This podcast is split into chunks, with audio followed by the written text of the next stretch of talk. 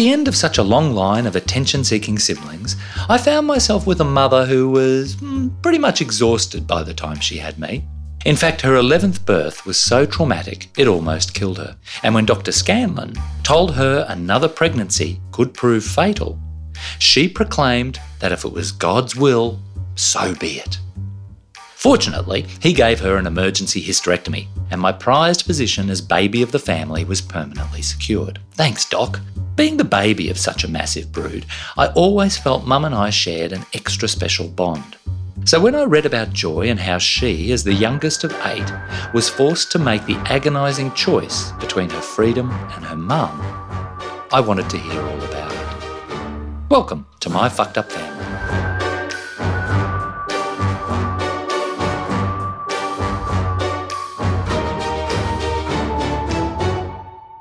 Joy Nason, welcome so much to my fucked up family. Thank you. That's the first time I've said your name out loud. I have said it correctly, haven't I? Yes, you have. Yeah, right. It's been so great to be exposed to your story. You gave me your book very kindly uh, last week, and I consumed that in just over a day. Glad you enjoyed it. I loved it. I really loved it. Thank you. That's very nice of you to say so. But this isn't a book review. This is My Fucked Up Family. Yes. And you do have a, a, a really interesting My Fucked Up Family story to tell us, Joy. So I wonder if you could start by just giving us a little background of the family growing up. Well, it was funny when you said Joy Nason, mm. and it was the first time you'd said it, it, it actually immediately rang a bell because my entire life I've always had to repeat my name because it was the usual spelling is, is usually Mason. My um, father always said N for nobody because my father was such a downtrodden person. He'd say N for nobody. so for a start, that's a funny thing. Yeah. And the next funny thing is joy in itself. my name because I've always felt it was a name that you had to live up to. So Yeah. you you always had someone ask you your name. You couldn't very well be down in the mouth, could you? So so yeah, from for a start, the name's funny, isn't it? It is. And then uh, yes, and I was the youngest of eight.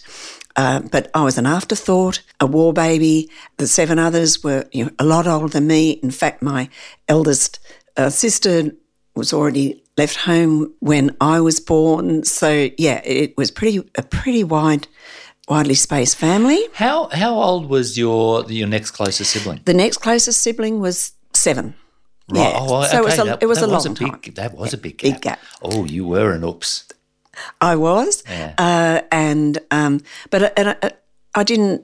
You know, it just felt good. You know, I, I I think I was probably was fairly spoiled. I suppose a little little kid as an afterthought. Big family, um, but it, it, there is no doubt we were from. I- As I described, the wrong side of the tracks, uh, and also being in um, uh, war torn England, food was scarce. So I always felt poor. Yeah. I actually did. Tell us a little bit about your family's religious inclinations back in those days. Well, the thing is, my family's religion did influence everything. Mm. There is no doubt, and had for generations already. Oh, right, When I was born, yes, yes, I was born into it. They were born into it, both of them. And um, What, what religion was that? well, in those days, it was just called the Brethren, Mm-hmm. um, and I came to learn that there was two main branches of the Brethren: one open Brethren, and the other closed or exclusive Brethren. And I had the misfortune to be born into the exclusive Brethren, which were a very closed group. But growing up, I always felt we were looked down on. We were low in the pecking order. I, I, um, I think I was probably right. Right. I, I think that maybe um, it was because that sort of sect is always ruled by powerful people, um, and we were rank and file. And I believe um, my father was always picked on or looked down on by the hierarchy. Uh, so it's not perhaps surprising that my father moved from from time to time, probably to get away from people that he'd argued with in the religion. And I would say there is no doubt that that that uh, religion ruled our lives. Right. Even when it was a fairly what you would call a fundamentalist religion, but without uh, being extreme, it was verging on the extreme. I would say. Right. And this was that that, that was was that kind of your experience more in Britain, and then you moved out to Australia, and it became much more extreme. Yeah, that's Paul. That's what happened. Uh, my father wanted a better life. It was the, the, wave of post-war immigration to to Australia, and he went and uh, uh, you know the other side of the world beckoned, the warmer climate, the chance to better himself.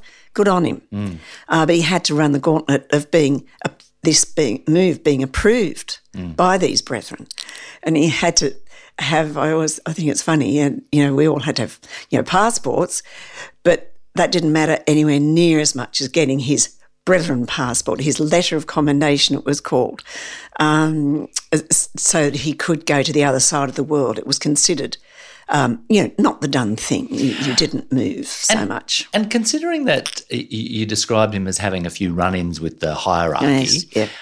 do you think it ever crossed his mind to to just leave them? Like, especially in the move to Australia, you think, well, this might be a prime opportunity for us just to get rid of these people. Oh no, no, not ever for a moment. really? when you're born in there, like they're right. They they were the, they were the, the chosen few. I mean, that's part of the whole. Uh, well, of course, it's mind control, but you don't know it when you're in there. And he would have uh, just always been striving to live up to their standards. And it's exactly was repeated in my experience. But, but in his case, he um, left a year ahead of us to get to Sydney, find a job, find accommodation. Uh, it's amazing, really, when you think of it. And when when the chips were down, we said, "Okay, right," we we had to look at the family and say, "Okay, who was going to come?"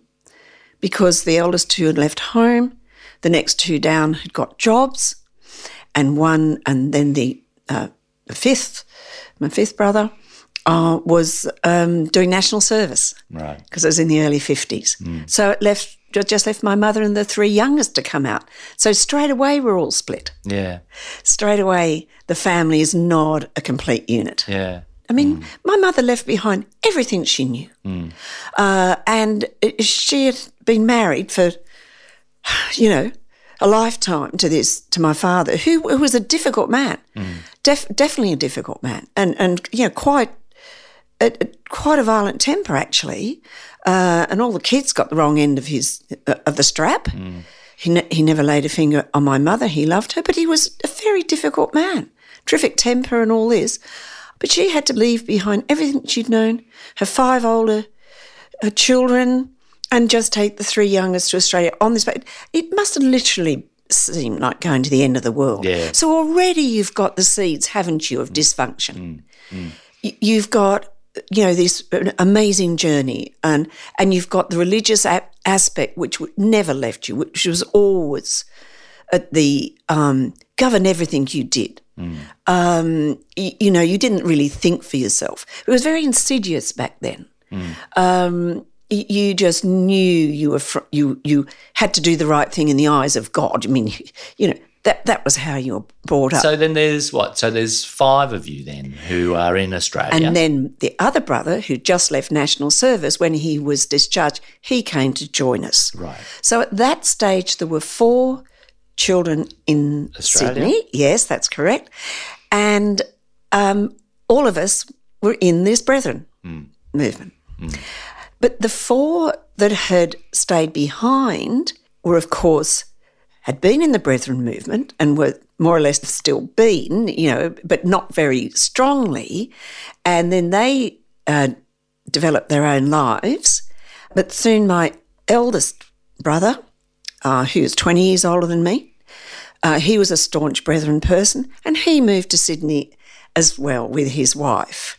So we then had five of us with three in England. Right. And those three uh, eventually didn't have anything to do with the Brethren whatsoever. That's interesting, isn't it? So, what what do you think? Was it just because they weren't sort of enveloped in your family so much with your mum and dad Yeah. that they gradually just drifted away from it? I think that's probably a good good uh, summation. I would say they more or less could please themselves, Yeah, right. and they didn't weren't didn't necessarily see eye to eye, so they could, you know, it didn't matter so much. And we're talking, we're getting into the 60s now, aren't we? Yes, when we get into the sixties, that's was the the worst time, the worst time of all worldwide for the people in this exclusive brethren movement. Right. So, what was the impact of that and your family in Australia? It was a huge impact because the leader was from America, uh, and um, was went under all sorts of titles. Mainly, the man of God was the main one, and his word was law, and you didn't challenge it not in any aspect. And if people are interested, you know, uh, I recommend they read the history of the Exclusive Brethren. Uh, actually, Michael Bachelard, the investigative editor of, of The Age, wrote a wonderful book on the Exclusive Brethren. And there is no doubt that in the 60s they became an extremist cult. Mm. How that impacted on families, it, it, it was tragic. It impacted on families worldwide and I'm not exaggerating. How many how many members did they have in their in their heyday? In their heyday, about forty thousand members right, worldwide, worldwide, mainly in America, Australia, and England, mm-hmm. mainly. A few little outposts around the place. Uh, but the impact on families and everyone was this. They brought in uh, the, the, the most extreme and strict thing was called the eating question. It's still known as the eating question. And it was that you weren't allowed to eat literally eat anything with anyone that wasn't um, actually formally within the religion. And it didn't matter whether it was close family, friends, work, whatever. It was carte blanche. That was it. You had to obey it. And you didn't question it. And Paul, that's the interesting thing the unquestioned abeyance, the unquestioned adherence to the word of the man of God and his henchmen, wherever they may be in Australia uh, in this case. So we had to write letters to our brothers and sisters, literally our own families and our all the family in in England, saying we could no longer have anything to do with them. So that actually happened to your siblings. Yes, you, yes. You were yeah. kind of excommunicating Abs- them, even though they were in England. From their, like, even though I mean they're already there in England. Yeah, but we couldn't write to them. We couldn't have anything to do with them. And had they been in Australia, not in the Brethren, we couldn't have seen them. But but we had to write and these letters. Can you imagine? And did you have to participate in the writing of these? Oh, oh yes, and I did it very fervently. Right. I mean, there was other other um, just quickly to illustrate how you can be, you know, drawn into this sort of thing. One of the things was we weren't allowed to read any fiction uh, suddenly, and that included nursery rhymes, you know, or any fiction whatsoever. So we had a bonfire. So there I was throwing, you know, wind in the willows as you went, you know, and all this sort of thing. All wonderful books, you know, that I'd loved as a teenager into this bonfire with great fervour. And I wrote a letter to my, my brothers and sisters saying we can no longer have anything to do with you because we're the chosen ones and all this sort of thing. It was a complete withdrawal. In fact, that's right. The exclusive brethren called it their charter. There's some verse in the Bible. 2 Timothy 2. Gosh, I, can, I haven't thought about that for about 20 years. oh, you're having flashbacks. I'm having flashbacks. um, Come out ye from among them and be ye separate uh, from the unclean. You know, it was a it was a withdrawal charter from the world. We were supposed to be in the world, but not of it. It's amazing how much comes back to you. Uh, oh, we couldn't work for non-brethren either. Okay, now, yeah. now, now, so that's interesting because you got around that, didn't you? Well, it was a miracle. I had a really good job with a great company, and uh, the, it was a pastoral company, and their head office was in in uh, the city. And I was a secretary, just loved it. And then, of course, we had to leave, didn't we? They found me a job for actually a roofing, uh, Brethren roofing firm in in Glebe. I always remember it. So off I went, and there I was, you know. And then, by some miracle, they there was a bit of a moratorium, you might call it now. But I had a chance. I could go and you could work for non-brethren again. Perhaps they didn't have enough jobs to go around when yeah, you come to right. think of it. And my wonderful boss, I went and I spoke to him and in, in the land company, and he welcomed me back. He said, "Yes, you, you know, you'd love to have me back." So I went back, and in fact, Paul, from that point comes an interesting thing of a pipeline to the outside world. Mm. Look, if people are born into cults. Mm. They have no pipeline to the outside world. So I had this job, which was good. I saw people going about their normal way of life, not to do the brethren. And to me, the brethren were the only right people in the world. But somehow, if you get to see, have a glimpse of something outside your closed surroundings, something gets into you. And then, with any luck, perhaps a bit of luck mixed in, the scales fall from people's eyes. Mm. Well, what I was really was itching to get out there and have a good time. like I saw all the people in the office. Oh, it was wonderful. And in fact, um, I did crazy things like going and getting my hair done at a hairdresser, which was a no-no, um, and uh, and then brushing it all out and putting my hat on to go home. You know, just to have a feeling what it was like to be a worldly person. That was one of their expressions. But of course, I had my family at home. You know, I had my brother and sister and my elder brother, and you know, all these nieces and nephews, and my mother and father. You know, so you were surrounded. You were surrounded by this very sort of ultra conservative, closed yes, community. Yes. Yet every Monday to Friday, yes, every yes. day, you were coming into the city mm, and being mm. exposed to these other people exactly. who who you're being warned against. Exactly. And did you see? Did you see them? Uh, did, did you must have had trouble, sort of like reconciling what you were told about people from the, the outside world and what you were experiencing? Because I imagine you made friends. Yes, but Yes, but you weren't allowed to make friends, and that was the embarrassing thing because these people that had been really nice to me at work, like they'd say they'd have a cake for a birthday, suddenly you couldn't share a cake with them or anything like that. Because you're, know, because you're not allowed to eat with them and this sort of thing. So I guess I was in, yeah, yeah, I was in, in pretty much conflict, I guess. Mm. Uh, but I always felt my yearnings, they were sinful, you see. Now, mm. see, that's where um, people have got you. And See, it's funny. You're in the exclusive brethren. It was the three Fs. Anyone that left the exclusive exclusive brethren always knew about the three Fs, which what was the three Fs? Fear, finance, and families. Not what you're thinking. No. yes, that's a bit disappointing. Yeah. Anyway, F- fear, finance, and families. Yeah, meaning so you're fucked. You've got it, but yeah. I didn't even know that word yeah, then. Right. Like literally. Um, I mean, I was so green and so sheltered because we were. I mean, we, we weren't allowed to.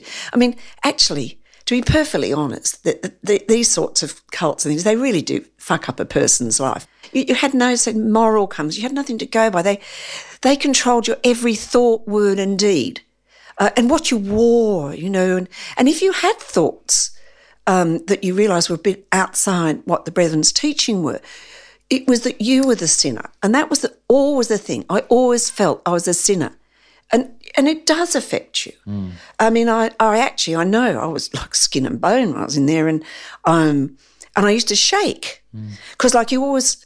I suppose you've heard of the rapture, like mm. have you? Yes. Mm. Well, the rapture. Explain to us what the rapture is. Yeah. Well, the rapture well, it was used as a threat, of course, to sinners, um, because the rapture is supposed to be this wonderful thing where Jesus comes again. We all get taken up in the clouds.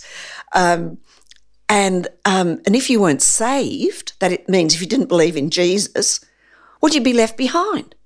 And it was terrifying. I, I, can't tell you when I was, you know, at high school at the times, I'd come home, maybe there wasn't anyone there, and there should be, and I'd be like a quivering mass of, of, of fear, of like literally, because I thought the rapture had happened. Then I'd go out and, I'd, and then maybe I see Mrs. So and so up the street, you know, and I think, oh, oh rapture can't have happened because she'd be saved, you know? Yeah. And actually, there's been some funny cartoons. I always remember a cartoon I saw once of all these planes falling out the sky and all these cars crashing on the Los Angeles freeway because the rapture had happened and all these people were saved and gone up to heaven. so you don't want your pilot. You don't well, want you don't pilot. want your pilot to be no. a Christian.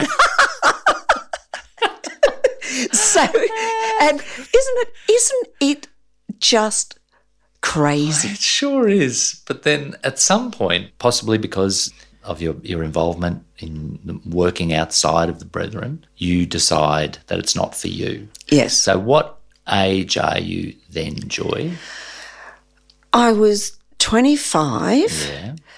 And it, and I realised that I would have to get out of this religion and, and, uh, and all that that meant because the world leader was coming out to Sydney in nine months' time. Oh, oh, oh, funny how little things stick in your mind. And I had all this family. I had all these nieces and nephews that I, I adored. I had my brothers and sisters, my mother and father.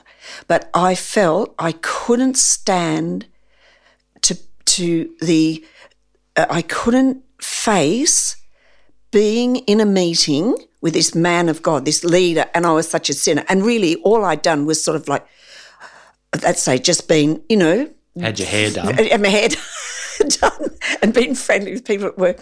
Um, and but I knew that it meant being cut off from forever from my family. I knew that. But but why did the, the, the, the his his uh, impending visit? What, what was it that that? Oh, oh, I haven't told you about oh, all the confession sessions. Yeah, right. Oh, they were just something else. I tell you, a packed hall at Ashfield, two thousand people, you know, and and the and the elders would call out for people to confess their sins, and people would just come up, you know, grab a microphone and confess these incredible sins, and everyone would be there all absolutely agog. Of course, now I know, you know, those, you know, the the uh, elders and things were salivating at all the good sex stories they heard. Yeah. you know, Were they mainly mainly? Oh, mainly sex. Fornication. Yeah, for and I didn't, you know, you didn't even know what that meant Yeah. half the time. But honestly, And know, so and so you you felt that when he came and visited, there'd be a confession Yeah, session, absolutely. and that you would be somehow compelled to get up Yeah. there and say, "I've had my hair done." yeah, I said, yeah. well, yeah, or I've been friendly with, you know, t- friendly with someone from work. I don't. Oh, I know. Yeah, I'd gone to the movies. Yeah, right. So- So, so it gave you a deadline, I guess. Well, it didn't. It just there you go. Uh, yes, hadn't thought of it that way, but it did. And I wanted to prepare my mother. Uh, I don't want to get too emotional here, um, but it- uh, w- ten years before, yeah, I had a brief escape. A girlfriend and I um, uh, escaped in the middle of the night. We had a flit from the brethren. I thought I was going to leave forever, but uh, I, I was only 16. Can you believe it? Oh, of course, it was doomed to failure. But my girlfriend had a, a very um, nice older boyfriend, and they managed to make it on the outside. When I came, when I, I only lasted a few weeks, and I had to go back with my tail between my legs. And the elders said to me at the time that my girlfriend and boyfriend uh, would, would would never survive. That they wouldn't, but of course they have. Uh, so, and of course, it was a it was a terrible um, time for my mother and father back then. Very humiliating, Humiliating. And, and, and embarrassing. So this time, I thought I'll do it properly. I'll prepare them.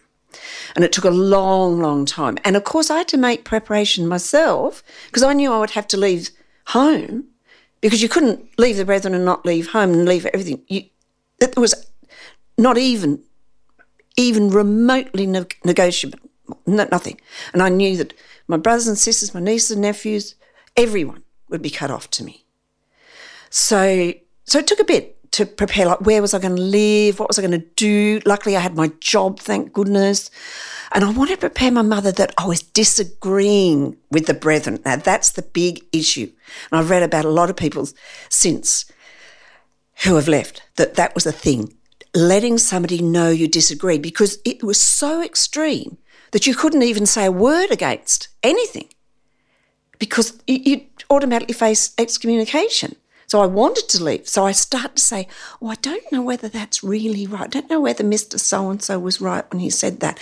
And then towards the end, I started to miss meetings because they went seven, you had to go seven times a week and three times on Sundays in those days, in the 60s, yeah.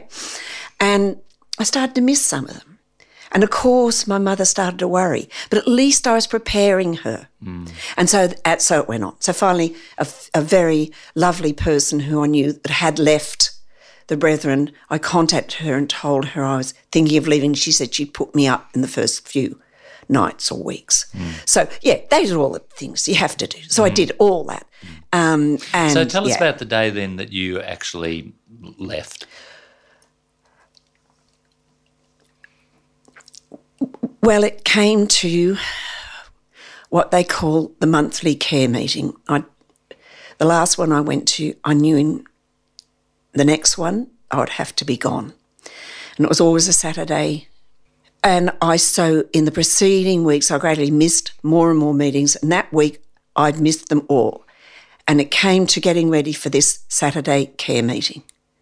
And my parents stood there, and I came out and I said, I'm not going they would have known absolutely then that I was lost to them forever. Because you didn't miss the care meeting. You just didn't. And I had written a letter the night before all about telling them where I was going, why I was leaving, all this sort of thing, to hopefully soften the blow. And as soon as they'd gone out to this care meeting, I left it on the kitchen table. And then I'd piled everything into the car. And I and I remember driving away. Yeah, I remember, you know, knowing it was forever. Yeah, it's pretty amazing, isn't it? Uh, but I think, but, but something like spurs you on. Um, it's funny, you know, you think it's this sounds all really serious and dramatic, but you know, I, guess from one point of view it is, but in another point, no, they look, I was young. I was, you know, uh, 25 and a bit, you know, um, uh, a whole world in front of me. I was going to do my own thing. You know, adrenaline moves you. You know, you really don't think, I don't think I thought all that deeply about it, except that I'd escaped. Right. You know, but I still thought I was a sinner and all that. You know. But when you when you closed the door behind you, was there sadness? No, I'd say more more fear, more. Right. I'm this sinner, and now I'm just going into this world, and now the devil's going to get me. I was more worried about how I was going to cope and manage the wrath of the brethren, the devastating effect on my mother and father, I guess.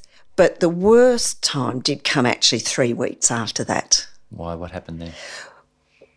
Well, there's this care meeting again. They happened once a month. So I'd left on one care meeting and I knew that by the next, they'd have to withdraw from me, officially excommunicate me. That's how it worked. And so within that three weeks' time, they tried everything to get me back. Like, you know, give sort of threats about, you know, I'd be you know, lost forever to God and everything. And yeah, and one of the things my dear sister and her husband uh, came and met me. Uh, because I, as I said, I told them where I was living. They knew where I worked. They knew where I'd get off the railway station. And um, she came with the, the new baby, my latest nephew, in a bassinet, and just held the bassinet out and said, "This is the nephew you will never see." very dramatically, you know, that sort of thing. They tried everything. So that emotional blackmail. Yeah, absolutely. And then at the end of the three weeks, in probably the day before the next came in, or whatever, I knew I had to go, the, that they would be convinced. They were just waiting for that time. They had to be convinced, and I made it to the, to that next time. And but I knew I had to get the rest of my things then from my my parents from my house because I, you had to, because then I could never go back. Mm. Like once they excommunicated you, you were literally dead to them. Mm. So I went and I arranged with my mother that I would keep, collect the rest of my things. And so I got to the front door and I knocked on the door and she opened the door.